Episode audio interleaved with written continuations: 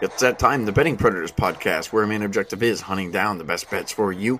I'm your host, Sleepy J. You guys can find me on Twitter, at @SleepyJ_pregame, joined here by UFC expert, UFC guru. Got Mean Gene in the house. You guys can find him on Twitter as well, at MeanGene0022. You guys could always get us on TheBettingPredators.com and on the best sports betting information site on the web, pregame.com. All right, fight fans, here we go. We got UFC 273.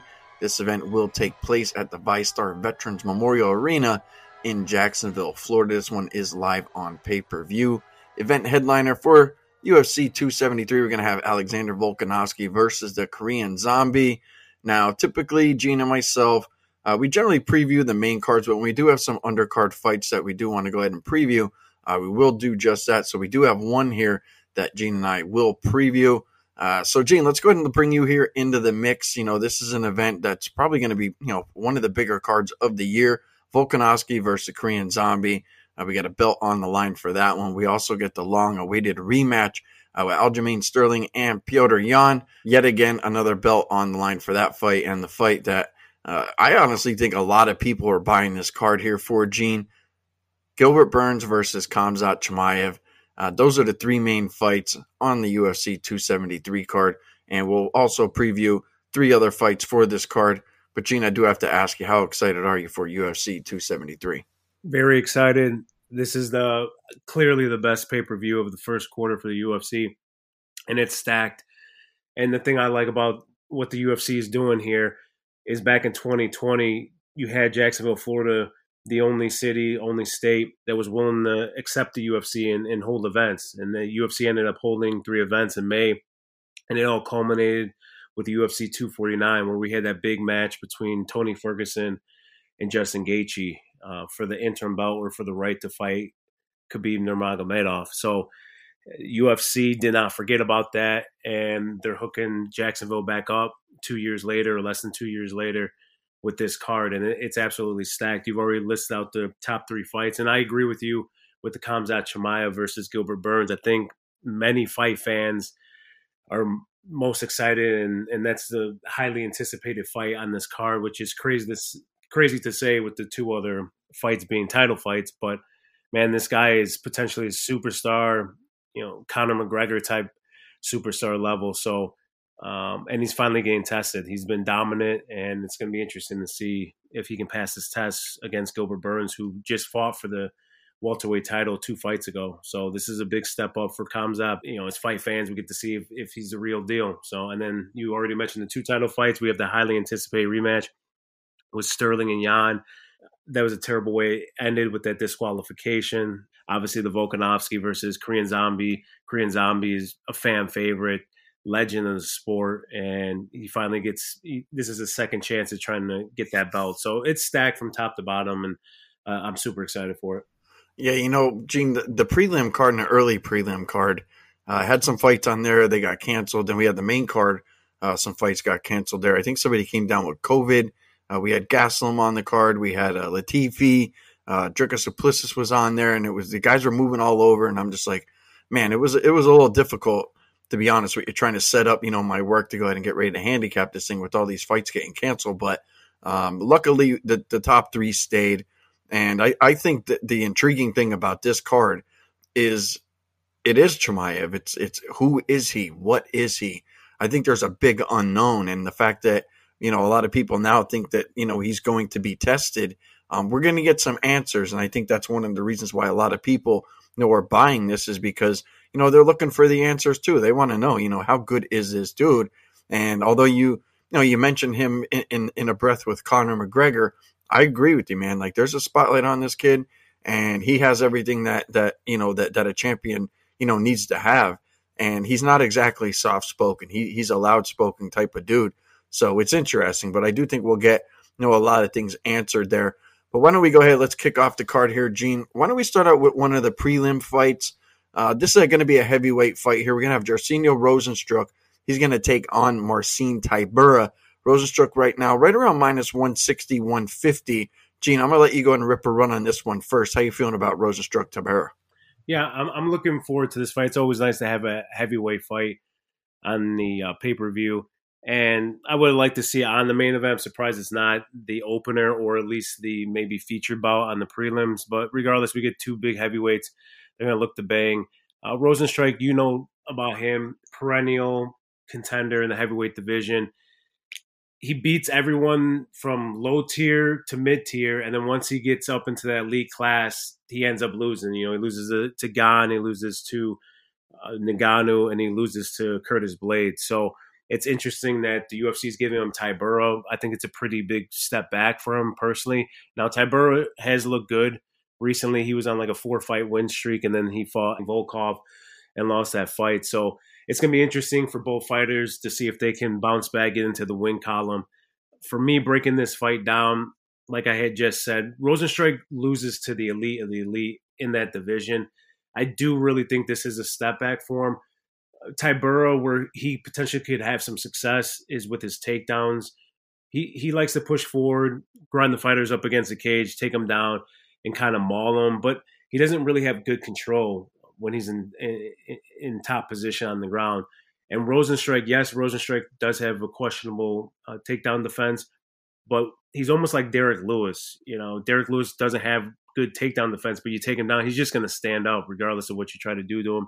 Any submission threats, he doesn't care. He's just going to stand up. And that's how Rozenstruik is. And you've seen that in two fights. Ciryl Gane is a good takedown artist. He was only able to take him down a couple times, wasn't able to hold him down for long periods of time. And then Curtis Blaydes, who is like clearly one of the best wrestlers in all of the UFC, regardless of division, he had issues with holding Rozenstruik down. I believe he only took him down 2 or 3 times as well, and ended up going to unanimous decision. So long story short here, I just think Rozenstruik will be able to handle the takedown attempts from Tybura. And then on the feet, he's light years better than Tybura. Of course, both heavyweights, Tybura does have power, but Rozenstruik's power is just on another level. And the way that Tybura likes to push forward, that works into Rozenstruik's hands because Rozenstruik is a counter striker. He has really good check left hooks, and I see Tybura running into one of those. So you're asking me who I have in this fight. I got Rozenstruik. I'm going to bet Rozenstruik. And I also I'm going to bet him by KO. He's had all of his fights in the UFC. All of his victories have come via KO. All of his victories in his career, his pro career, MMA, because he was formerly a kickboxer. So I didn't go back and look at that. But as an MMA fighter, he has only had one win that was not a knockout. So not only am I going to take Rozenstruik to win, I'm also going to take him to win by KO, which I believe was a +120, +125. All right, good stuff there from Gene. It's not often we go ahead and disagree, but I do disagree with you here, Gene. I'm going to go ahead. I'm going to take the dog here in Tybura. Look, I'm not going to sit here and argue with you about X's and O's, you know, when it comes to these two fighters. I clearly agree with you, Rozenstruik, the better fighter. But I believe this might actually come down to, you know, motivation. For me, it's pretty simple, Gene. You know, as you mentioned, Rozenstruik, he's faced the best in this division. Ngannou, loss. Ciryl Gane, loss. Curtis Blaydes, loss. No, those three names, they're number 1, number 2, and number 4, you know, in the heavyweight division rankings. And Rozenstruik, you know, not only did he lose to all those guys, but I think the road back for him, it's a daunting road. You know, what's he going to have to do? Is he going to have to fight, you know, 3-4 kind of journeyman kind of Tybura guys, and then go back through that gauntlet again? That's kind of a tough road. And, you know, that road could also involve, you know, maybe a Tai Tuivasa or a Derrick Lewis, as you had mentioned. To me, it's like, you know, Rozenstruik knows what the top has to offer, and it's not pretty. You know, watching Gane versus Rozenstruik tells me that, you know, Rozenstruik is just in a different class. He is in this, you know, Marcin Tybura type class, maybe with the Dacus or the Volkov. But now Tybura, you know, he hasn't faced the top of the division yet, and he might never face them. You never know, but, you know, he has to at least have that hunger, you know, to at least want to go ahead and face these guys to, you know, maybe potentially get to, you know, a title fight. So in my opinion, I don't really think one guy is really so much better than the other. I do like the motivational point here for Tybura. So for me, Gene, I'm going to be on the opposite side of here. I will go ahead. I'll take Marcin Tybura as the underdog. You can get him right around +130, +140. So I'll go ahead. I'll do that. And that'll wrap up the one prelim fight there that Gene and I are going to go ahead and do. So let's jump over to the main card. Gene, I'm gonna start the main card off with a bang here, and I got a best bet for the opening fight here. I don't give out many best bets, but when I do, I pretty much do, rather well. The last one I gave out was a 3-star underdog. I guess you could call it like my fight of the year was on Tai Tuivasa over Derrick Lewis. Easy cash with that one, and I hope that I end up with an easy cash here. So let me go ahead and give you guys my best bet for UFC 273.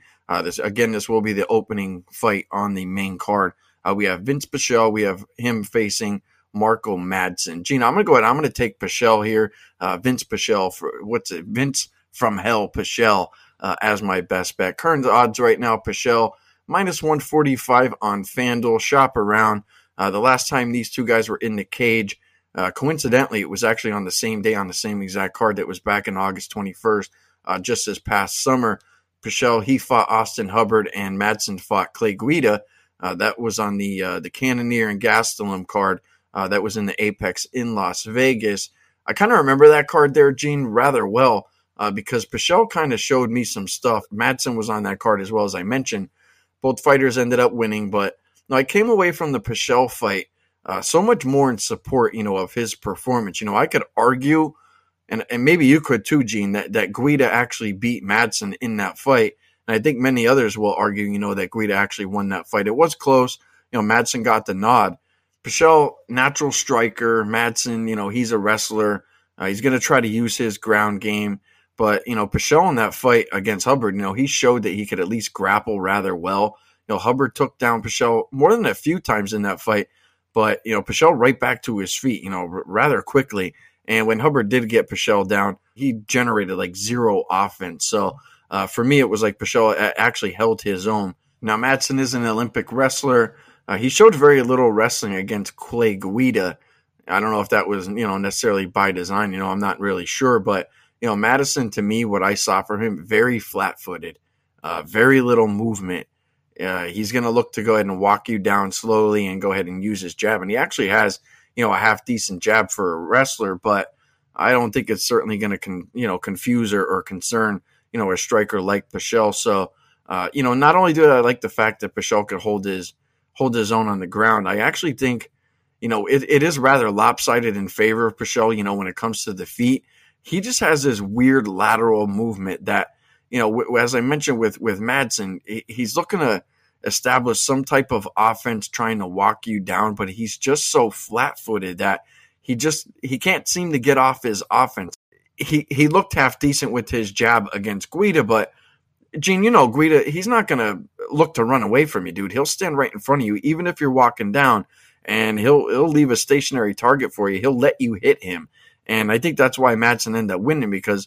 Guida wasn't doing a whole lot to avoid all those punches that Madsen was throwing from him. But he's going to have trouble, I think, getting a hold of Pichelle in this one. So I certainly think the path to victory for Madsen is to look to go ahead and wrestle. Maybe this entire fight in Pichelle. I think he'll be rather prepared, to go ahead and fight off those takedowns, and he'll be looking to go ahead and keep this one on the feet. Madsen does have some cardio questions, while Pichelle certainly does not. Pichelle is a taller fighter, and he has that in his favor. And, he does have a little bit more UFC experience. Madsen called out, Gregor Gillespie, after the fight that he ended up winning against Guida. So, you got to wonder if this was like the fight that he was looking for, or maybe he knew that this might have been a potential clash, and maybe he was trying to avoid this. So, I don't know. Just based off everything I've seen, starting back, with the two of these guys on the cards from August, I got to go with Pichelle here, Gene. I think he can hold his own on the ground, much better on the feet, and I'm going to go ahead and I'm going to play him as my best bet -150. I like him quite a bit for this fight. What do you got? Yeah, I'm with you here, man. I love the breakdown, great breakdown. I think you hit primarily all the points I'm going to hit as well. So first off, I want to start with that Clay Guida fight, and that was a red flag for me. Madsen is undefeated. Lower level prospect for the UFC, like you say, he's an Olympian in wrestling. So what he wants to do. He wants to take his opponent down to the ground. He has been working on his striking, but to be honest, it's pretty rudimentary at this point. And in that Clay Guida fight, you saw – so in his previous fights before that Clay Guida, he seemed to have an issue with his cardio. You just spoke on that. He gets into the Clay Guida fight. We know how Clay Guida fights, right? I mean, this guy's a wild man. He's a madman. He's bouncing all around. He's easily going to go 3 rounds, give him a 5-round fight. He can go 6 or 7 rounds. And you saw that Mark Madsen didn't want to get involved in that. And so instead of getting involved in this high-paced back-and-forth fight, he wanted to play the outside and use his jab. And I agree with you. He hasn't worked on his striking, and that jab has gotten better, and it looks good. But at the end of the day, Clay Guida rocked him like 2 or 3 times in that fight, like legitimately rocked him down to the ground and almost finished him. And Clay Guida's not known for his power. He's not really known for his striking. He uses pitter-pat striking just really to get in on you and kind of grapple you, get you down to the ground. That was a major red flag for me to see Madsen go down from 2 shots from Clay Guida. His cardio was terrible in the 3rd round. He was really struggling to hold on. And I agree with you. It was clearly a split decision fight. It could have gone either way. I can't remember where I had that fight personally, but I know it was a split decision 100%. So, and it was very questionable who won that. So for me, now you enter into this fight with Vince Pichelle, and you got a guy that is a dog. This guy is he's not Clay Guida, but he's going to give you hell like his nickname suggests. And Madsen's going to have issues with his gas tank if he tries to, okay, so he fought Clay Guida. All right, I'm going to strike with you. I don't want to wrestle with you. But now Vince Pichelle, who has shown that he has issues with his takedown defense, I'm just going to take this guy down. No, you just spoke on it with Vince Pichelle versus Austin Hubbard. When Austin Hubbard was getting them Pichelle down, Pichelle was able to get right back up. And he was actually taking Austin Hubbard down a couple times himself as well. So if Madsen wants to play that game where he's like, I don't need to strike, I'm not a good striker. Vince Pichelle is clearly the better striker in this matchup, so I'm going to play it safe and just wrestle. Yeah, man, I don't think you have the cardio to do that for 3 rounds against Pichelle, because Pichelle's going to give you hell for 3 rounds. So I just think Vince Pichelle on the feet is going to pick Mark Madsen apart. He has way more power than Clay Guida. I can see him easily landing a big shot on Mark Madsen and getting him out of there. And then if Mark Madsen wants to even attempt to wrestle, it's going to be hell for him. And Vince Pichelle he's going to have no problem standing up and dealing with that wrestling, even if he's taken down. So I'm with you. I took Vince Pichelle as well. I don't really have a prediction on how the fight's going to go. I could see it going either way, Pichelle finishing him or by decision. But I got Vince Pichelle here, and I love your bet. All right. Well, I'm glad to hear that, Gene. You touched on a couple of things, too, that I didn't. So it seemed like a pretty solid handicap, one that I feel really good that I have a best bet on, the fact that, you know, you added some extra stuff on there, and the fact that you actually support that pick as well makes me feel pretty good. Let's jump over to the female fight. We have Mackenzie Dern going to take on Tecia Torres. Gene, I'll go first on this one. This one right now is lined at right around a pick'em. So shop around a little bit, you know, depending on who you want to see. Maybe if you can find some plus money. To be honest with you, Gene, I could not pick a fighter in this fight. Went back through, watched a bunch of fights from Dern, went back through, watched a bunch of fights from Torres, and I could see the path to wins and losses for both of these girls. Torres, ton of offense, punches, kicks, knees, elbows. She's going to throw everything at you. She'll even, you know, throw a takedown or 2 in. She's just relentless with their offense. It's just an absolute arsenal attack. You know, she can fight going forward, backward. Her offense, it just never stops. And Dern, you know, she's a submission specialist. If she can get anyone down to the mat, she's just a real threat to go ahead and submit them. So for me, Gene, when I look at this, the odds are right on. It's a pick 'em. And for me, you know, it is an absolute toss-up. So I'm sitting here thinking about it, and I'm like, well, what the hell do I do here? Do I just pass or do I find a wager that I like? And I keep thinking, I know how these girls are going to win, and I also know how they're going to lose. So the only thing I can do here, Gene, I think that this might actually be the smartest way for me to go ahead and bet the fight. And maybe for those of you who might be on the fence, go ahead and take Dern to go ahead and win here by submission. And you could get plus 240, because I really don't see any other route for her to beat Torres. And go ahead and play Torres to win this one by decision at plus 160, because I don't see another path for her to victory. I certainly don't see her submitting Dern. Torres, I think she's more of the distance fighter, so betting her to go the distance, it just makes a lot of sense to me. And we know what Mackenzie Dern's going to do. She's going to try to submit you. So I'm actually going to make two wagers in this fight here, Gene. I'm going to play Dern by submission plus 240, Torres by decision plus 160. Look, if it goes any other way than that, then you know, no harm, no foul. I'm not going to bet this huge, but I just feel like I really know the paths to the win and to the losses. And if I could get two wagers at plus money, I feel decent about that. Obviously, I'm hoping that Dern could go ahead and get me the money, but I think I'm actually rooting for Tecia Torres to win this fight, just because I think that she reminds me of somebody like a Shevchenko, where there's just so much offense there. She's just so fun to watch, and I would like to see her, go ahead and prevail and see who potentially she could end up fighting later on in her career. So. That's what I'm going to do there, Gene. Not sure if you like that, but that's just what I felt the most comfortable with. So that's my pick for that fight. Yeah, so just let the listeners in on this. We don't talk before we handicap these fights.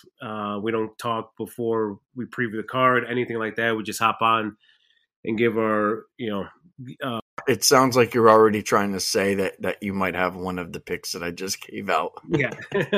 Yeah. Well, yeah, I was going to get long-winded there. Long story short, what I'm saying is we don't talk before, and then your handicap is spot on, man. It's crazy. Back-to-back fights. It's literally like right off of my notes. It's amazing.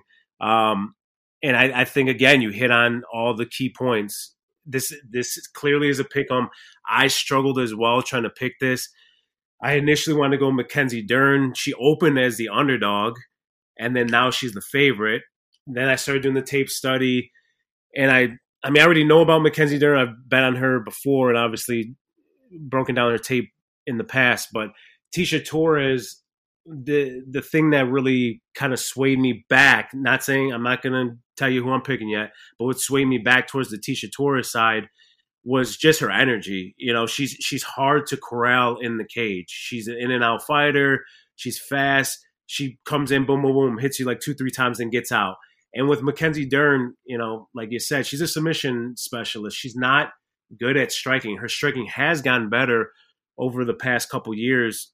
It just hasn't gotten better fast enough for my liking. And trying to corral Tecia Torres is going to be tough for her. The one negative aspect of Mackenzie Dern's game, which even more than the striking, I want to see her work, is the wrestling. I don't understand this. Her wrestling is just not good. If she even had decent wrestling, she'd probably be undefeated. I mean, because even these strikers, when she gets in on them, she's able to take them down. Her issue is she cannot wrestle. She cannot get these women down to the ground. A lot of times the women end up tripping or dive. They hurt Mackenzie Dern and they dive in on her trying to finish her, and then Mackenzie Dern locks up a submission. So if there's one thing that she can work on, of course the striking, yes, you want to be well-rounded. But my goodness, the wrestling is what she really needs to work on, where she can get these women down. So, I had trouble with this as well, breaking this down. I'm definitely leaning towards Mackenzie Dern. I'll be honest. I already bet on her when she was plus money, because I just thought the value was good at that point in time. Now that it's minus 125 or 120, I still don't think it's a bad bet to take her. But on the other side is like Tecia Torres. I can easily see her just picking Mackenzie apart. Mackenzie, because Mackenzie's not quick on her feet. When she does strike, she looks for the big shot. She throws 1-2, overhand right. It's very rudimentary striking. But she does have some pretty good power. So could she rock Tecia? Of course she could, and then get her down. The reason why I still lean Mackenzie Dern is because Tecia Torres does like to grapple, in the sense of she likes to rush in, hit you 1-2-3 times, and then get out. She does like to bully her opponents up against the cage as well, and she'll try to trip them, get them to the mat, and try to land ground and pound. She's not going to want to do that against Mackenzie Dern, but that's just the type of fighter she is. So is she going to be able to change that after this long career that she's had? I mean, this is just who Tecia Torres is. So I think there's going to be a lot of opportunities for Mackenzie Dern to get her down. And I just want to say, like with Tecia Torres, she loses to the who's who. She lost to Jessica Andrade, former champion. Young Jacek, former champion, Wally Zhang, former champion, Marina Rodriguez, probably future champion. And then she beats, you know, the lower level and average. And pardon me, she also lost to Rose Namajunas, current champion. But she beats all of the lower level fighters in her division. She beats the middling fighters. And Mackenzie Dern is probably at the top of the middling fighters in this division. So it's just going to be interesting. I'm just, as a fan, I'm interested to watch this, to see like, hey, this is a real test for Mackenzie outside of her last fight against Marina Rodriguez. She lost to Marina Rodriguez. Now she's fighting a good, scrappy veteran in Tecia. I just want to see, like, hey, can you finally corral one of these girls and get them to the ground and do what you do? So my official pick is Mackenzie Dern. And I think you are spot on when it comes to breaking it down. Mackenzie Dern, if she's going to win, it's going to be by submission. And Tecia Torres literally just goes to the decision every single time. So that's the only way you can bet her. Mackenzie Dern, maybe it could go to a decision, but I like the submission. That's like 90%, 95% that's going to happen. With Tecia Torres, if you're taking her, you do not take her outside of the decision. There's absolutely no way she knocks out Dern or she submits her. So official pick, Dern. I have to say, Gina, I'm kind of glad that you struggled to find, you know, the pick in this fight. And then you went back through and you watched the video, and it kind of, you know, pushed you one way or the other. And I was glad that I watched the video too, because I was originally on Torres, and after I watched the video, I'm like, Dern, there's something there, because I watched a bunch of fights real close together, and I'm just like trying to draw this picture in my mind, and that was where, you know, I kind of found like the path to victory, the path to losses. But I'll tell you what really put me on making the two wagers instead of betting Torres was, if you watch the Dern versus Rodriguez fight, one thing that Rodriguez did in that fight that didn't help her out, she was throwing these kicks, and Dern was catching like all of them. And if you know Tecia Torres, a ton of offense, she's going to kick too. She's going to get caught by Dern more than a couple times. Like, don't be shocked if we see Torres on her back, you know, 3-4 times in this fight. And that's the danger zone. That's what scares me, you know, about going ahead and just wagering on Torres here. That's going to be the problem, because if Rodriguez, the bigger fighter, you know, was throwing these kicks against Dern, and Dern was catching them and taking her down, what could she do to Torres here? So that's kind of really what put me on the fence, was that you're kind of feeding into what somebody wants you to do so they can get you into, you know, the position where they feel best. And, you know, I wish I could just bet that. Will Tecia Torres get taken down because she throws too many kicks and Dern, you know, catches a bunch of them? That's going to happen in this fight. But great breakdown from Gene and I for that fight. Let's jump over to, let's talk Gilbert Burns here, Gene, and Khamzat Chimaev. Big line here, Gene. Khamzat's going to be like -500, -550. You know, the buzz around Khamzat right now, it's massive. You know, when you look at, you know, all the UFC stars right now on center stage with the spotlight on them, you know, Khamzat's there. Now, he's going to face a tough test, don't get me wrong, you know, in Gilbert Burns. But, you know, the odds are saying that Khamzat's just going to walk right through Burns here. And, you know, the odds also say that, you know, that this fight is not going to go the distance.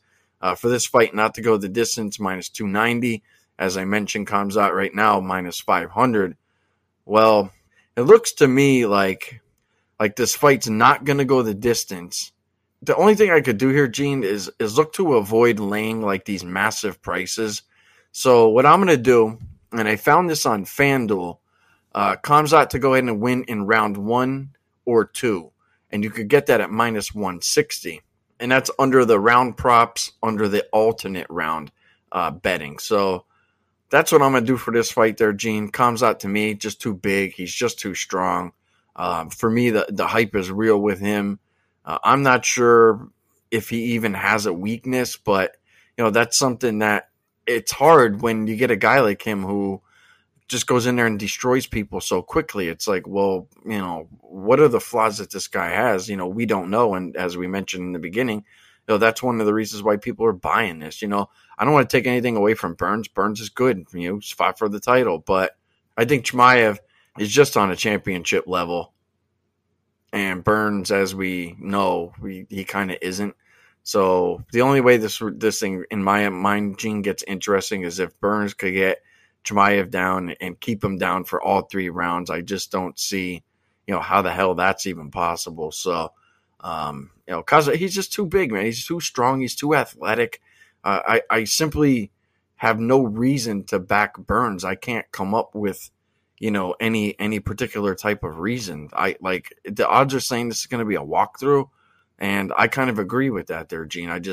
If somebody could say that here's a weakness that Chimaev has and it's been exposed, then it would be easier for me to start saying, oh, well, Burns could maybe do this. There's no maybe. There's no maybe with this guy. So that's what I'm doing, Gene. I'm taking Khamzat to win. Alternate round betting. You guys can find it on FanDuel.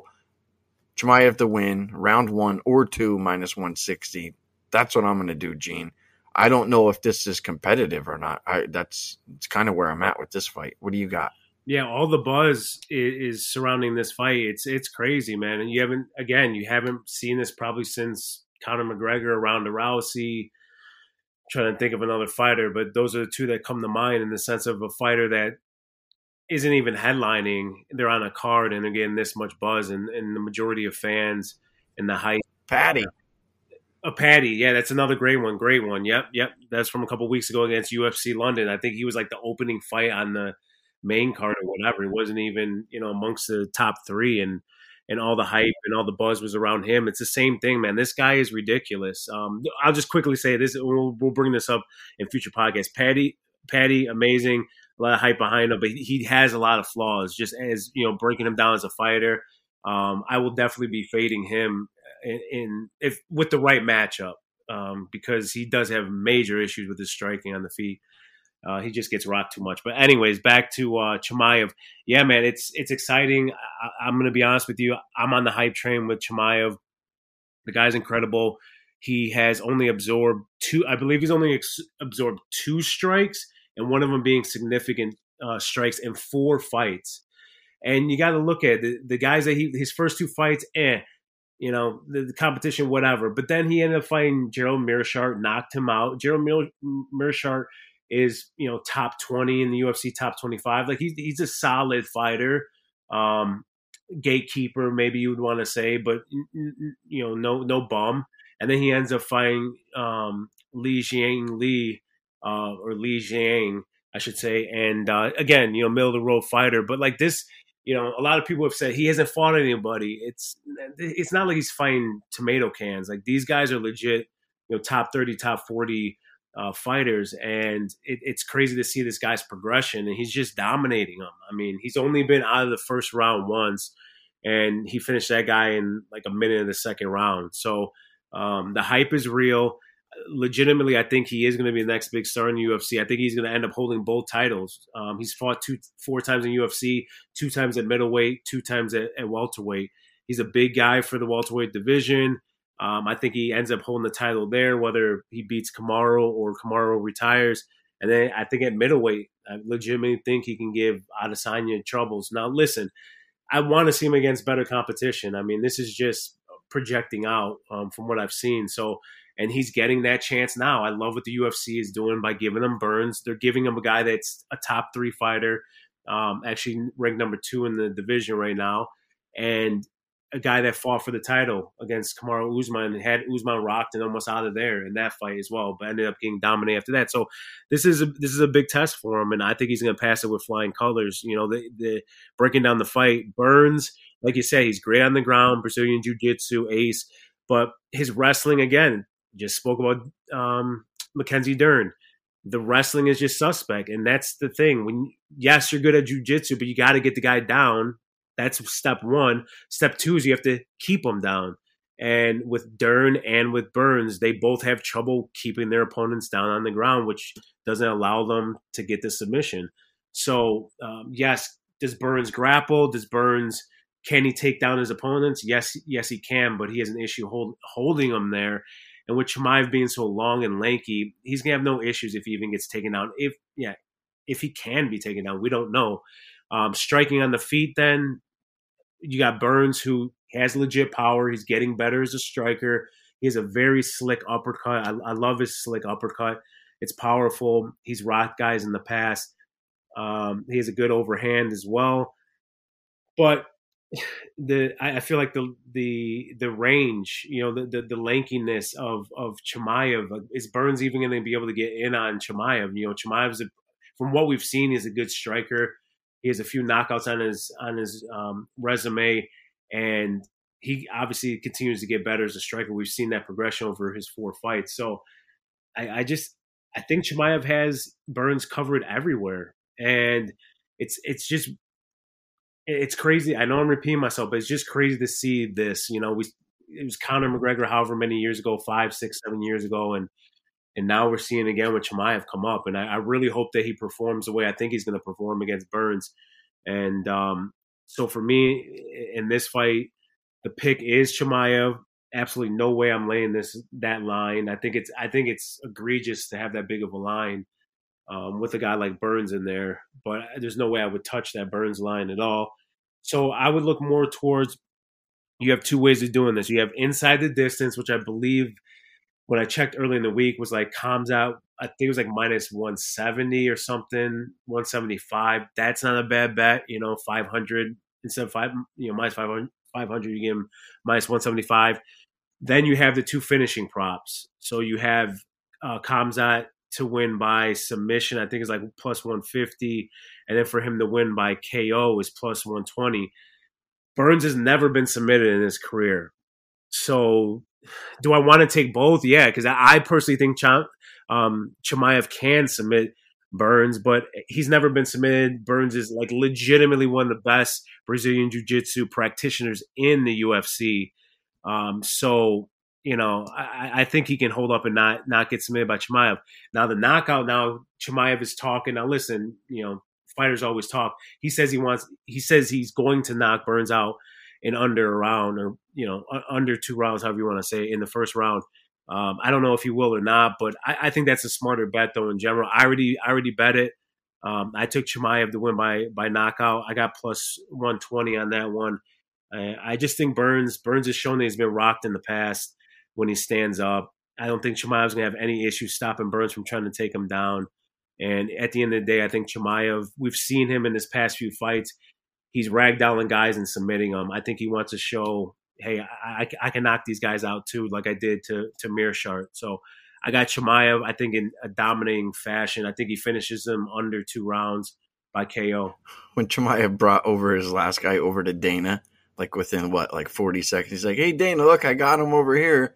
He brings him right over to his corner. His corner guys are sitting there, and that was it. It was like, what ultimate disrespect. It was like, all right, so the dude's that good. We know that. You know, one thing you pointed out that I think that it really threw me off Burns, Gene, was he's going to have trouble getting in there or even establishing any type of offense against Chimaev. If go back to the Thompson fight, we saw in like the first round of the Thompson fight, Burns was like struggling. He was like, how do I get in on this guy? Cause he's awkward. And Thompson's like, what, 6 foot, but Chimaev's like 6'2". So now you're dealing with even more length. There's more distance there. And it was like, how is he going to get in? And I'm sitting there going, well, this isn't going to be pretty. This isn't going to work out well. If he struggled against Thompson getting in there, and look, and Burns got him down ground and pound. Like he found that path, but is that path going to work here? It could completely backfire. He might not even want to be there. So I don't know, Gene. I think the length is an issue too. And I'm glad you mentioned that, and we had a chance to circle back to that, but I think it's a walkthrough here, to be honest with you. I wouldn't be shocked if, you know, his prediction, it comes true, you know, where this is over rather quickly. So we'll see. I mean, if the hype's real, you know, this is the fight that everybody's saying is, you know, quote unquote, supposed to be the test. We'll see. I would not be shocked if Chimaev wins this one, you know, in impressive fashion, but, we'll see. We'll see how that is. It's going to be interesting. That's going to be a fun fight, Gene. That's the one I'm really looking forward to.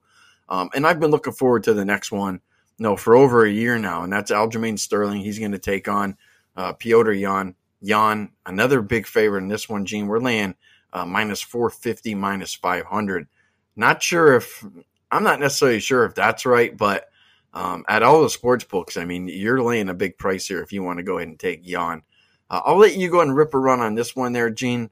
I have a feeling we might be on the same side in this one, but I'll let you go and rip a run on this one. We got a belt on the line here. Sterling Yan, what are you thinking? Yeah, I'm super excited for this fight. Long time coming. The first fight was unfortunate how it ended with the knee. Yan lost that first round. Sterling going into that fight. Let's go back to the odds. You know, you said -400 or -500, whatever Yan is. Their first fight, it was a pick 'em, and I happened to be on Jan's side and was crushed, absolutely crushed when he was dominating Sterling, and then threw that stupid illegal knee, and then as a result, I'll give you a little history behind it. So the hate towards Sterling from a lot of the MMA fans is it's not that he took the illegal knee, it's the acting after. You know, you see these guys take this illegal knee, you know, maybe they lay on the ground, hey, I'm legit hurt, but this guy's like looking up at the stars, and the ref comes over and the doctor comes over and looks at him. He's up on his knees, and then he like claps his back onto his side. It was just, listen, he won an Oscar that night, and I don't fault him for taking, I don't know if he was really hurt. I'm not saying that he wasn't. It was just the acting.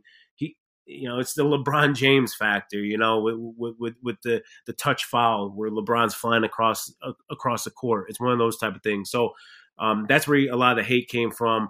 And then just, after that fight, he's, partying, he's taking pictures, taking shots, like as if he clearly won that fight, when in reality, he was getting his ass whooped. He won the first round. Even the first round was close. He got dropped in the first round. But majority of people gave it to him. I believe the judges did. I did as well. But then Yan just took over from there and won the next three rounds. So that's the heat towards Aljamain Sterling. After that fight, they were going to rebook immediately. Dana White's like, we're booking immediately. Sterling says, hey, I have to get surgery on my neck, which he was talking about before on some interviews, even before that Yan fight. So I don't discredit that. But he got that surgery, and then after that, he kept pushing it off. Like, I need to rehab even more and more, even though the doctors had cleared him. There was pictures of him sparring with his training partner who had a UFC fight after he had shortly turned down the rematch with Yan. So there's just a lot of stuff like that. Yan ends up filling in and fighting Corey Sandhagen for the interim belt. And again, I'm going to get into this with my breakdown. This will be key. But again, Yan loses that first round. You already know where I'm going. And then he ends up just taking over and just dominating Sandhagen and ends up beating him, unanimous decision. So long story short, Jan's ready for this. He hasn't been sitting out for a year and a half like Sterling has. I believe it's been a year. But Yan hasn't. He's been active training. He ended up taking a fight a very dangerous guy in Corey Sandhagen. That guy was clearly number 2 or number 1, whatever the rankings were at the time in the division. So, he took that chance and he ended up passing it with flying colors. So now enter the rematch and you have this crazy line. And I think it's valid. Again, I'm not going to bet Yan at these numbers. I personally just don't bet fighters at these numbers, regardless of how dominant of a victory I think they're going to have. And, but yeah, I don't really see anything changing. What's Aljamain going to do different this time around? Yes, he's very good with his submission game. He's a solid wrestler. He's a credentialed wrestler, good submission artist. He likes to backpack guys. He's really good at the rear naked chokes. He's a pretty solid striker. He's getting better at that as well. He's a very good pace. He likes to stay in your face and that type of thing. But again, back to Marco Madsen. He doesn't have that cardio, and so he can't keep it up for 5 rounds, and that's what we saw. That first round, I think he threw 70 strikes on Yan. He ended up winning. Congrats, you won round 1. It's a 5-round fight. He gassed out, and that's why Yan was able to take over. On the other side, to speak on that, Yan, that's how he fights. The first round, the guy's a Terminator. That first round, he sits there and just analyzes the situation. Hey, you might be hitting them, you might be winning the round, but all he's doing is downloading that information, and he's going to use that against you in round 2, 3, 4, and 5. And that's what he's been doing his whole career. That first round, you're like, if you bat him, you're nervous. But then after that, he ends up dominating. I mean, truly dominating his opponents. And I see nothing different here. What's Yan? Yan doesn't need to change anything. Yan is who he is. He's a pressure fighter. He's going to stay in your face. He has incredible boxing, precise striking, ridiculous cardio, gas tank, good work to the body, very good grappler. That was the thing that was shocking, was like, he's going to get taken down. He's a striker, blah, blah, blah. He was taking Aljamain down more than Aljamain was taking him down. It was ridiculous. Yan is legit, man. He's, I'll just personally say he's one of my favorite fighters. If you watch any fight in the UFC, like, this dude is in the bucket list. You have to watch him. He's amazing, amazing fighter, his style. And I don't see anything different. I think he's just going to stay in Aljamain's face, and he's going to end up getting this unanimous victory. So let me break this down a couple other things. One, if you like Yan, look at it live, because he might lose that first round. So instead of minus 400, 500, you might get minus 200, 250, something like that, something more tolerable. That's one. Number two is, yes, he's an incredible striker, ground and pound. He finished Aldo, but typically he just kind of picks you apart. Can he finish you? Yeah, he's finished a bunch of guys, but he typically goes to decision, but it's a fun decision. Aljamain Sterling is tough. He's durable. He's got the length. You saw in that previous fight, even though Yan was whooping his ass and he knocked him down a bunch of times and, quote unquote, almost finished him, Sterling was in that fight. It was late in the fourth round when that knee landed. So we're pretty much going into the fifth round, and Sterling was still there. So for me, I threw Chimaev, I threw Yan, and then the next fight, I'll just say, you already know, Volkanovski. I mean, who's taking Korean Zombie? I threw them in a parlay. I just want to say this real quick.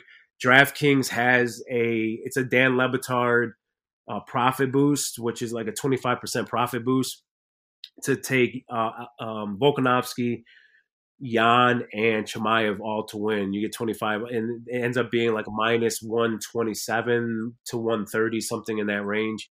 So I don't think that's a bad parlay. And then as for this specific fight, I like Yan to win by decision, which was plus 110. If you like him, if you think he's going to finish Sterling, it's plus like 120, I think, plus 125. So, and then I don't remember what the decision. Pardon me. The decision was plus 110 for him to win by knockout. I think it was like plus 150, and then submission.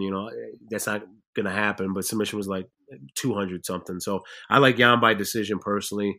I think Sterling's durable enough to hang for the 5 rounds, but Yan puts on the absolute clinic. I have to disagree with you with this there, Gene, and I couldn't tell you that you're probably not any more wrong. There's no way Aljamain Sterling got an Oscar for that acting job. Like, in order for you to get an Oscar, you have to be pretty good at acting. That was absolutely terrible. Like, we're sitting there watching it, and I'm like, come on, dude. Like, really? Like, I don't know, like, how else you could have done it, but it just looked bad. Like, if there were ever, something that could make a fighter look bad, and look, don't get me wrong, it was an illegal knee. Yan threw it. The referee was like, hey, he's down. And then the corner was, saying something else. And it happened so quick. I mean, Yan was perplexed, obviously, in that particular moment. He threw the knee. It was a disqualification, but it made Sterling look bad that you, I, and probably everybody else who was watching it, we all saw the acting job. But, what else we saw in that fight was Yan started to take over. And that's what worries me. And this, Gene, the longer you're in there with this dude, he's going to figure you out. And now you're giving him a second look, and you have to wonder, where does this fight go now that he gets a second look? Because I think there is a chance that it goes to decision, and I also think that there's a chance now that Yan could actually finish this fight. And it all comes down to, that second look. I think Yan is in that, that Khamzat Burns type of fight, like where this could be an absolute walkthrough here. Sterling, he gassed out in the last fight. We know that. It started to look like it was getting really ugly. Like, I hate to say that the knee probably saved Sterling from having to sit there and watch Yan getting his hand raised, but in a sense, he did. And I know that there was surgery involved there, but I do have a – I don't know if I have a question for you, Gene, but I think I just have a question in general because I don't know if you can answer this. But I wonder if these guys get paid more, you know, for holding a belt for a particular amount of time. Maybe that's one of the reasons why he did it, because it seemed to me like he was going to do anything he possibly could do in that moment when he was on the mat to get a hold of that belt any way possible. Like there was something in it for him. And I mean, the only thing it gained him is he's got to step back in the ring. He's got to step back in the cage now with Yan. So yeah, let me interject here. Yes, 100%. I mean, it's like this Super Bowl, you know, the Hall of Famers or whatever, the football players, you can always say, hey, I got that Super Bowl ring, or hey, I'm a Hall of Famer. You always sign your name with the HOF at the end for these players. So it's the same thing with the UFC. I mean, to say that you were a champion in the UFC goes a long way with sponsors outside of the cage, you know, speaking engagements, things of that nature. So yeah, man, and it's funny that you say that. You're right. You're spot on about the Oscar. Yeah, he would have won if it was good acting. And yeah, I guess it wasn't good acting. I mean, it's not even I guess. It wasn't good acting. And that's why he lost respect. I think, listen, was he a fan favorite before? No, but people liked him. You know, he's a bubbly personality, fun guy, good, you know, good fighter, a good guy outside the cage as well. Humble, all that stuff. But man, like he lost all respect after that terrible acting job that he had in the cage. And like you said, it's one thing, like you don't have to be Anthony Smith when he fought John Jones and John Jones illegally kneed him. He, in the fourth round or third round, whatever it was, he could have said, yeah, I can't continue. He would have been the light heavyweight champion and got all this money and sponsorships. And he would have been guaranteed the rematch, which would have been even more money for him as champion, and pay-per-view buys and all that stuff. So, but he didn't, you know, I'll be real. He wasn't a coward. You know, he was good to go and he kept fighting. He was already getting his ass whooped. It was the same thing with I think that's why people have such an issue with Sterling. It's like, dude, you got your ass whooped. And then instead of just saying like, yeah, I can't continue. Hey doctor, you know, I'm seeing double or whatever it is. Like he's rolling around the ground, holding his head. You know, the ref saying, can you continue? And he's kind of like wishy-washy. It's like he didn't really want to say himself that I can't continue or I want this belt. He was trying to put it on the doctor so he could blame the doctor. And the doctor never gave him that chance, you know, ended up falling on Aljamain. And then, like I said, after the fight, then he gets the surgery, which was warranted. Like I said, he had the neck issues even before that fight. I saw some interviews way before that fight was even booked that he had some neck issues. So I'm cool with that. But it's like, hey, he gets the surgery. He waited a long time to get the surgery. That's number one. And then after he got the surgery and he was cleared by the doctor and was training and everything and ready to fight Yan, they offered him the fight. He turned it down again. And then like the next week, one of his training partners was fighting on a UFC card. And there was video of him training hard, sparring with this training partner. And people were like, yo, dude, like you just turned on this fight with Yan. What are you doing here? So he just kept adding, just piling crap on top of crap on top of crap of like, yo, you're, you know, sorry. I mean, I don't want to swear, but yeah. You know, you could have handled it a better way. I'll say it in a nice way. You could have handled it a better way. It was, I know a majority of people are listening, a lot of men or whatever, even women, like they just wouldn't conduct themselves in that manner, to be honest with you. I was shocked to see a fighter of his caliber conduct himself in that manner. So all of the hate that he's getting, I think, is warranted. And, you know, for me and a lot of fans, we're looking forward to him losing on Saturday in the manner that was going to happen to him in the first fight. So for me, Gene, it was like, had he just been done and over with in a minute, it wouldn't have been a bad. But, I mean, I think I made a sandwich. I went to the bathroom. I came back. He's still out there just laying around. You know, I went out for a cigarette, came back. He's still in there laying around. It was like, dude, how long are you going to lay there? Like, I don't even know if they had a 5-minute rule there, Gene, but it seemed like he was down just hanging around for 10 minutes, and that's what made it look really bad. For me, Gene, here's what I did, because I'm trying to make money. I'm trying to make the smartest wager that I can. And for me, it came down to to Yan getting a second look. And for the way that he was taking over that fight, we don't know if that fight was going the distance. The way it looked like it was about to start getting really ugly really quick. So for me, I think that you can make a real solid case that Yan can stop this. And look, he might want to. He might not be exactly the happiest camper knowing that, he didn't get the belt. And look, maybe that was Sterling's, kind of his angle there was like, hey, if I have the belt and I get to fight again, I might be the A side. Maybe there's money involved where if you hold the belt, maybe you get 60 or 70% of the purse. I don't know. I don't know how all that works, but Yan he's got to be salty. So is he going to go in there and look to drag this out over 5 rounds? I don't know. I don't think so. But here's what I'm going to do. And this is probably not going to be the greatest recommendation for some of you, but I'm going to go ahead and I'm going to parlay Yan, and I'm going to parlay him with a fight that takes place later on that night, not a UFC event, a boxing match. I'm going to go ahead and put him in a parlay with Triple G, Gennady Golovkin. Golovkin's fighting right around 3 o'clock in the morning on the East Coast time, but Golovkin's going to knock out the guy that he's fighting. I think he's fighting Murata. That fight won't be close. Triple G and Canelo are on a collision course to meet for the trilogy fight.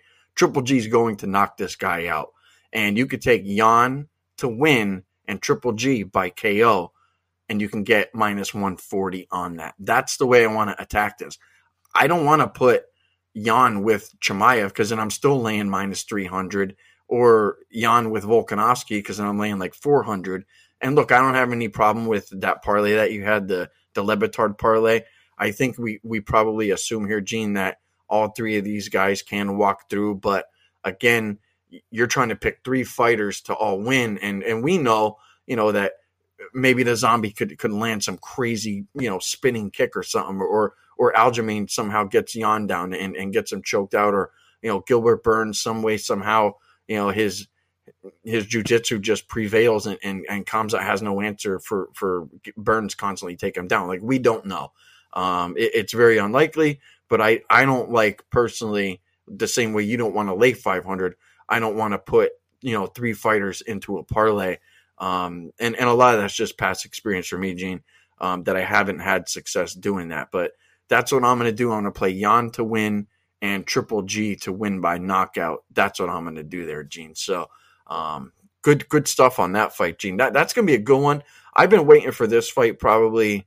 I would say this is probably definitely most likely in my top three that I've been waiting for the entire year. Yeah, I'm with you there. I mean, highly anticipated rematch, and not only because you got a belt, and I like Yan. He's one of the best fighters in the UFC. His style is amazing. It's just it's more that Sterling gets his medicine, man. I just, yeah. And listen, if Sterling wins, I'll tell you right now, I'm going to be devastated. So know if he wins, I'm crying in a corner somewhere.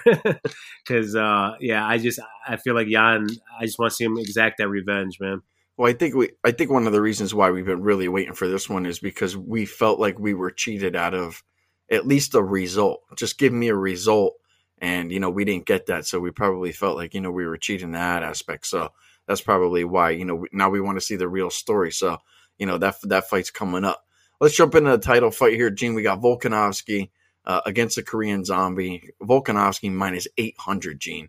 So as I said, all the big fights of the night. I mean, you got large prices here.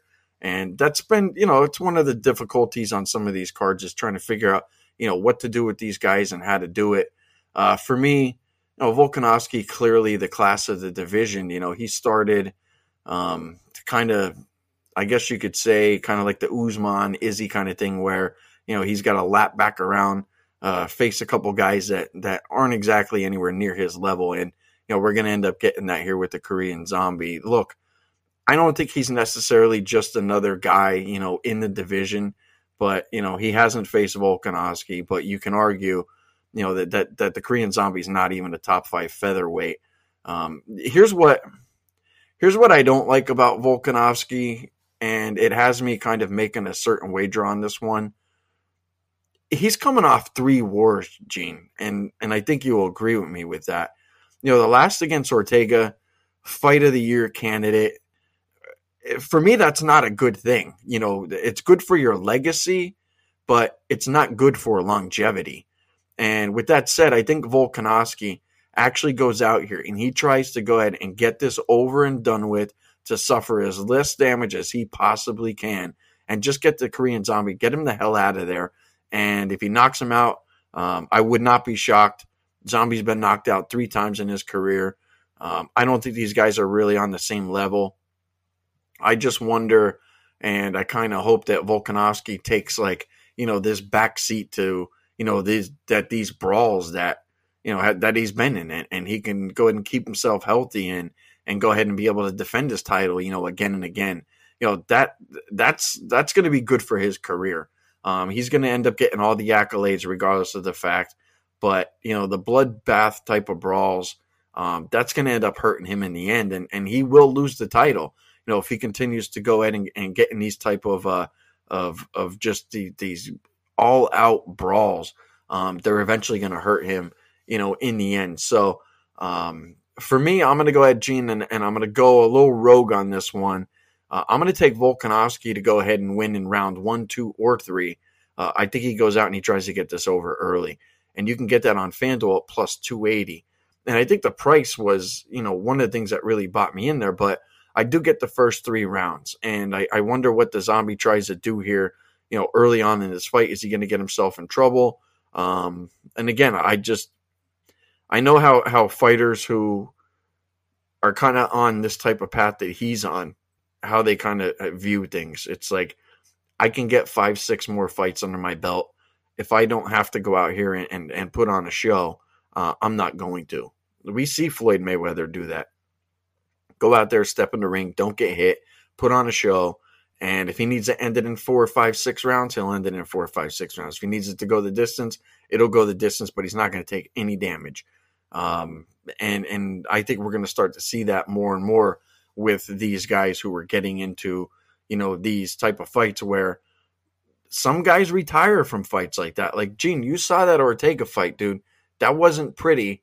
It was a great fight to watch, but when it was over and done with, you had a feel for both guys, wondering how long it's going to be before we see them back in the ring. Are they going to be okay? You know, is there a potential that they might want to retire or something like that? Like, we've seen guys do that. So that's what put me on that wager. Volkanovski to win in round 1, 2, or 3, +280.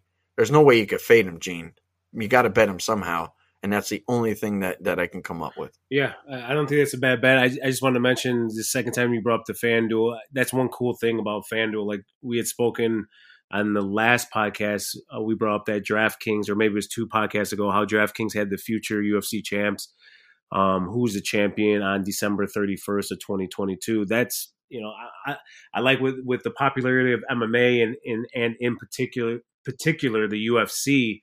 Funny, because when we did that podcast, like, our 2 favorite picks were Volkanovski and Yan, and they're both on this card now. Yep. And now you look at the price, it looks amazing. I mean, I looked, I don't know, a few weeks ago, and Volkanovski to hold the title was like all the way up to like -500 or something by the end of the year. At that time when we gave it out, it was -190. So if you jumped on it at that time, it was great.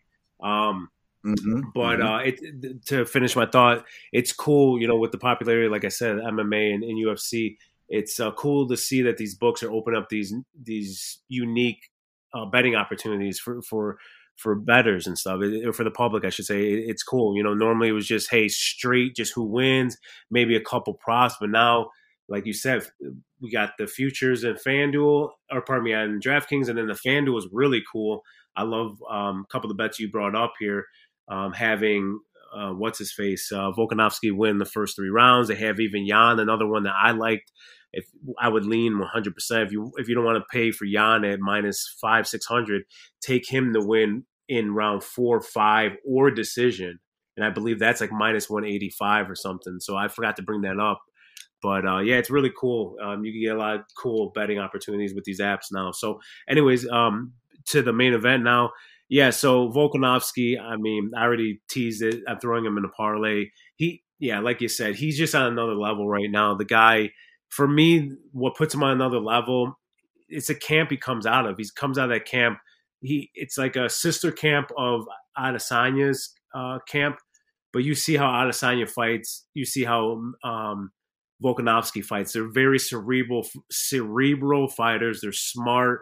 They come into their fights with incredible game plans. They know what their opponent's going to do. They know how to counteract that. They're great at fakes and feints. They're incredible at using leg kicks to throw off the timing of their opponents. And that's what I see Volkanovski doing here. I think he's going to utilize those leg kicks again. He used that against Max Holloway. That's why he was able to beat Max 2 times. And the thing that you need to pay attention to when you're betting Volkanovski, positive side of it, is the guy is just he has no quit. I mean, you saw with Max in the first fight, whatever, he won. The second fight in the rematch, man, Max clearly won the first 2 rounds and was on his way to winning that 3rd round. You need to win 3 out of 5 to get that title. Volkanovski turned it around, won the 3rd, and then just dominated Max in the 4th and the 5th. It's like the guy's just on another level in the sense of his grit, toughness. Brian Ortega in his last fight, like you said, was a war, and then he got into 2 deep submissions. One was a guillotine and one was a triangle, where like you thought it was over. I mean, he even said that it was over. He thought it was over. He's like, he had visions of going back to his family, like, this is how it all ends. You know, this is how I lose my title. But somehow, some way, go back and watch that fight. You already said it was potentially fight of the year. I agree. And just watch that 3rd round where he gets out of that choke. It's incredible, man. So you have that on your side when you're betting Volkanovski. Like, he's a dog. He's going to fight for your money. He's always going to be there. So when he's going up against Korean Zombie, Chan Sung Jung, you know, the name is apropos. The guy, he's relentless. He pushes relentless forward pressure. He's going to take damage to give damage. But the thing that's been happening to him recently is he has been getting rocked. Brian Ortega rocked him. Yair Rodriguez knocked him out. He defensively, it seems he's always had issues defensively, and he has been knocked out in the past. But like as he's gotten,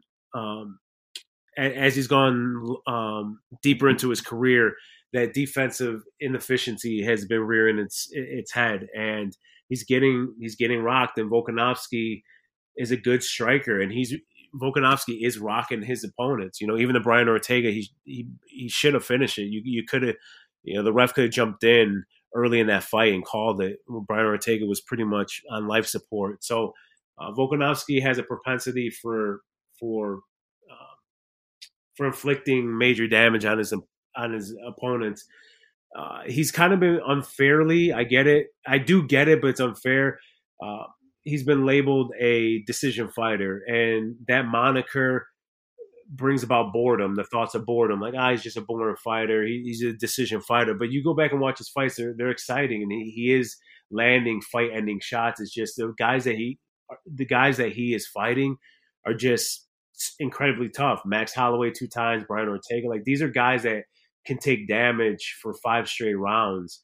And Volkanovski just hasn't had the opportunity to get him out. Well, he's going to have the opportunity here against Korean Zombie, where Korean Zombie is susceptible to some of this crazy damage and is willing to go to war.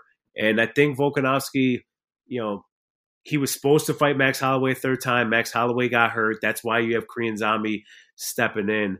And I think he's just going to run over Korean Zombie. I think he sees this as an opportunity for a statement win where he can – finally put the whole decision thing to bed and actually get a knockout victory here. So for me, I already bet it. I got Volkanovski winning by KO, and you can get that at +200 actually. And you know, it's great odds. It's not great odds. I shouldn't say it's great odds, but it's good odds, you know, +200.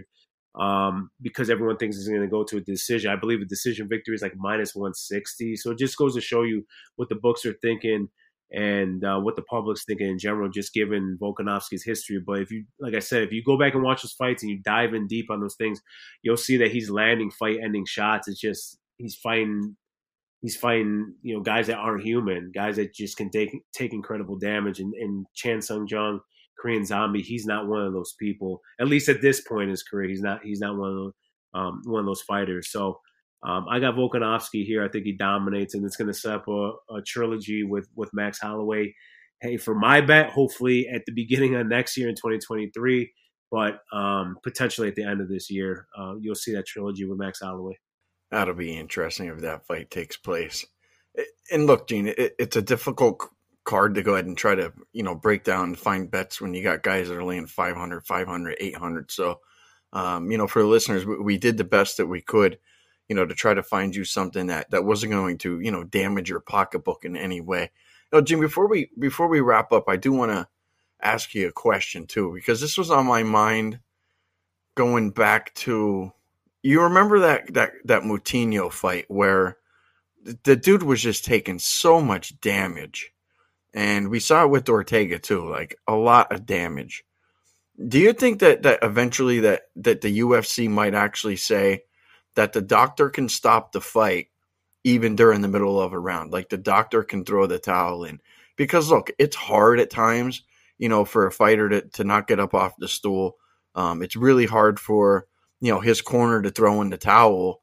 And I think at times, and we've seen this before, and the reason I brought up those two fights is, you know, you put the referee in a predicament to where, boy, you would really like to see it go the distance, but you know that these referees, like, you know, a Herb Dean, everybody knows who Herb Dean is. He doesn't want any negative press. He doesn't want, you know, the hate tweets and all that stuff like that. Like, do you think maybe they should introduce some type of way? Because look, this isn't boxing. This is mixed martial arts where people are getting kicked in the head and punched in the head and taking a lot more damage than they are in boxing. Do you think maybe that might be something that we see in the future? Do you think that's something that you would like to see? Because I felt uncomfortable for the referees in those fights because I felt like they should have been stopped, regardless of how good that fight is. I think that at some point, somebody has to step in and say, enough's enough, regardless of the fact. Somebody has to stop it. And I always felt like, why not have the doctor do it? Because there's going to be zero criticism in you know, on I guess you get what I mean there, yeah. Gene. Like somebody has to be involved and it can't happen at the end of the round. It should happen during the middle of the round when you just know, like that Moutinho guy, he got hit 700 times. He wouldn't go down. He wasn't going to go down. If you would have left him out there for another 2 or 3 rounds with the gas tank that dude had, there's a good chance he could have ended up dead. So that's just kind of where I'm at with it. And I think that they do need to bring that type of rule into the UFC. Not sure you agree. And that's where I'm at with that. Yeah. I don't agree with like in the middle of the round. I think you let it play out. And I think in the Moutinho fight you saw, I mean, it should have been stopped earlier, but you saw Herb Dean fight. I mean, geez, it was what 10 seconds left with the fight left, so I guess it was too late, to be honest. He should have stopped it earlier, and that's something that Herb Dean's had issues with recently in his career. Even though he's one of the best refs in the game, he's had issues with that, with stopping fights. But I think at the end of the day, it's on the ref and it's on the corner. It's kind of hard for a doctor in the middle of a fight or in the middle of some exchanges to signal or what, stand on the cage, you know, wave the ref down and say, hey, stop it. I think what has to happen, and I think it does happen right now, but it's with the commissions. You just have to educate the refs, which I think they do. You know, UFC has some of the best refs in general, and a lot of these commissions have some of the best refs in general, you know, because it's a commission that actually supplies the refs. It's not the UFC. But you just have to continue to educate those, the upcoming refs, and, you know, keep training the current refs, and maybe promote a culture that says, hey, you know, fall on the safe side of this. You know, if this guy's taking way too much damage, like, you know, just call it.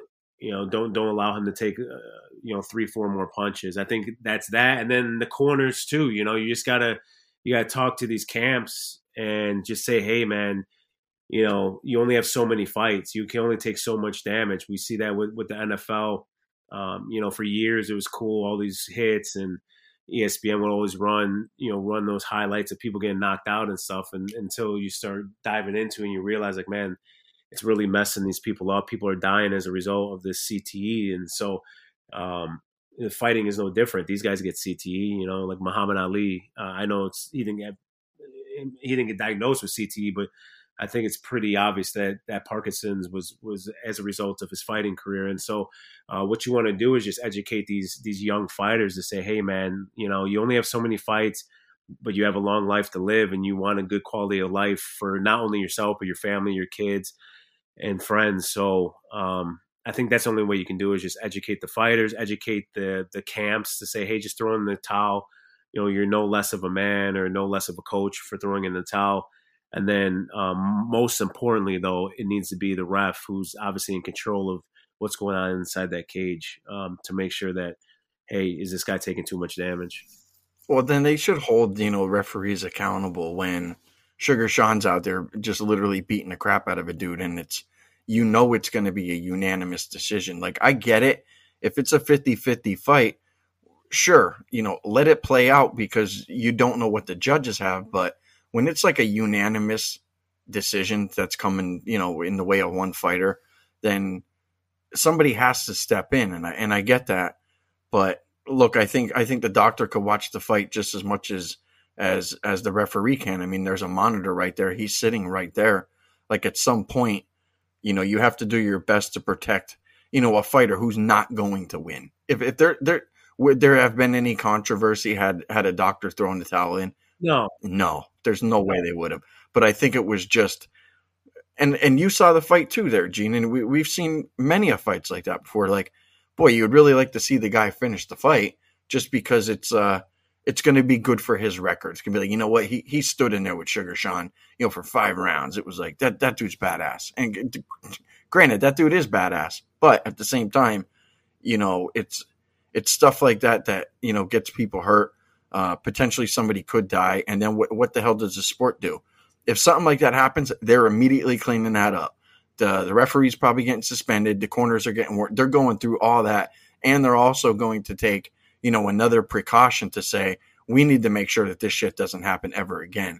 So I'm just saying, I would like to see that. Don't be surprised if that eventually comes down. Hopefully it doesn't take something like that. But you know, when a guy's getting his rear end kicked and you know it's going to be a unanimous decision, something has to be done. And I agree with you, Gene, that they probably are educating, you know, both sides, the referees and everybody, probably even the doctors as well, you know, in between the rounds to say, look, if it's getting ugly, you know, we want to, you know, do the best we can to, you know, keep these guys, you know, healthy and upright. So, yeah, let me jump in here. I agree with you. I think there's nothing wrong with that. I think that needs to happen more, you know. Pettington, she's on this card. Earlier in the night fighting Aspen Ladd, and she has a famous interaction with her corner against, she fought Amanda Nunes, and she was just getting brutalized. And she went back to the corner and just said, I'm done. I'm done. And their corner's like, no, you know, you're not done. Come on.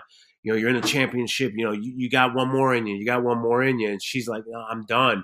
And they pretty much forced her back out there again, and she got knocked out viciously in the next round. And she had already... They should have already called that. I mean, she was just getting brutalized. I remember that fight because I remember the referee he wanted to stop it before the corner did. Yes. And the corner talked him out of it. Yes. And again, that goes back to the educating and the judges. Like, I don't know what ref it was. I wouldn't be surprised if it was Herb Dean. I'm not trying to disparage. You know, I think it was, Gene. Yeah. I actually do. I think it was. If it wasn't him, I think it might have been Mark Goddard. Okay. I'd be surprised if it was Goddard because he's, you know, they're both great. Like, I don't want to disparage Herb Dean. I think he's one of the best.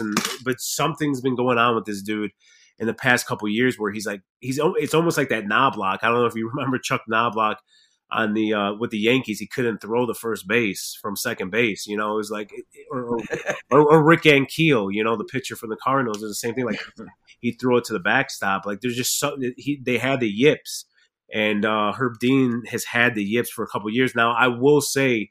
In the past, whatever year, he's been cool. Like, it seems like he's actually been, you know, kind of reversed that. But there was just some going on with him for a while where he was making, he was so indecisive. He'd run in like, oh, the fight's over, but it wasn't over.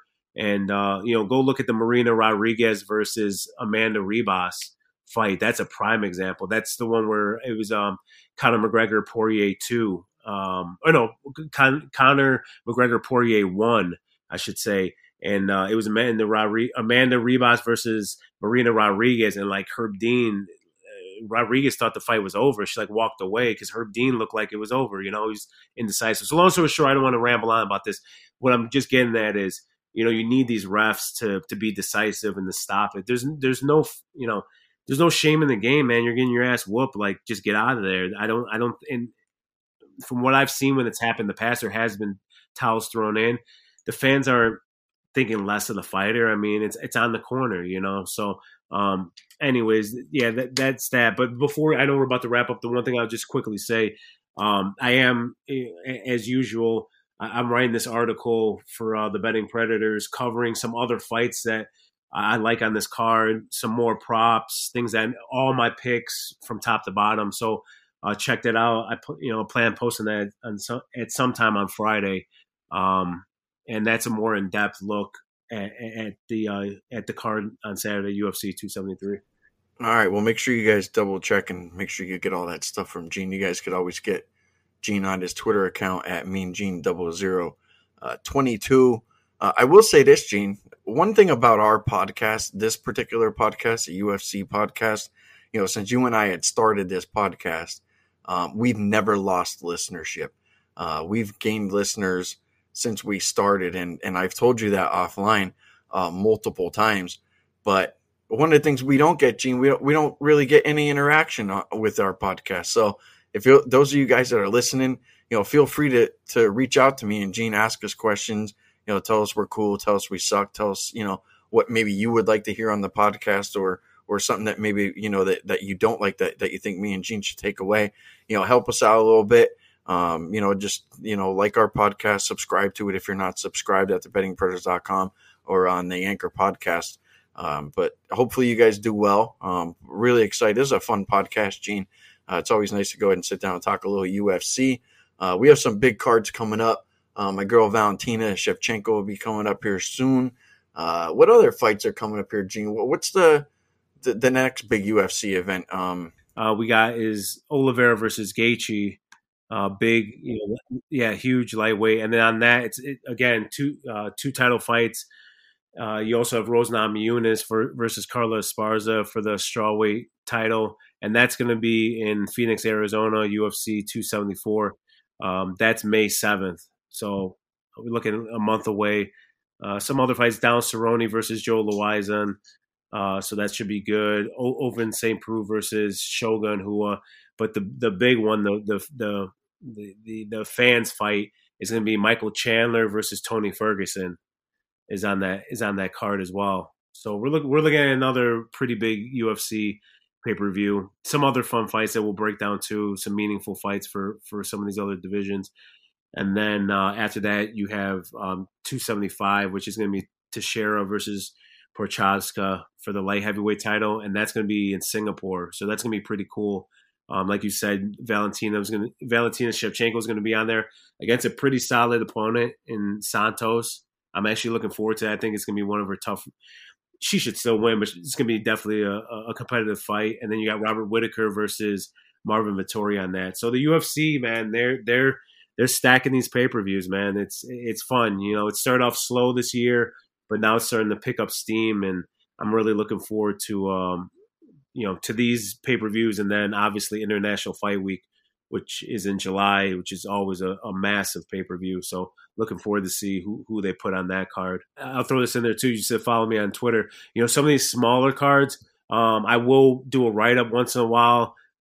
But what I definitely will do is I'll post some of my picks. You know, if I don't do a write-up, I'll definitely send out some picks on my Twitter. Sometimes, I'll be honest with you, some of these guys will even DM me once in a while. A few of these guys asking, hey, are you going to put out an article? Hey, I'm going to this fight. Any chance that you can give me a breakdown or something like that? I got no problem doing that, man. I love doing this thing. I love breaking down these fights. It's no sweat off my back. So, feel free to hit me up on Twitter. I'll definitely give you some of my picks. And just in general, I'm going to post my picks on there if I don't do a full breakdown or Sleepy and I don't do a podcast for it. Well, we'll certainly be doing more podcasts here coming up, Gene, as you mentioned. Big fights coming up.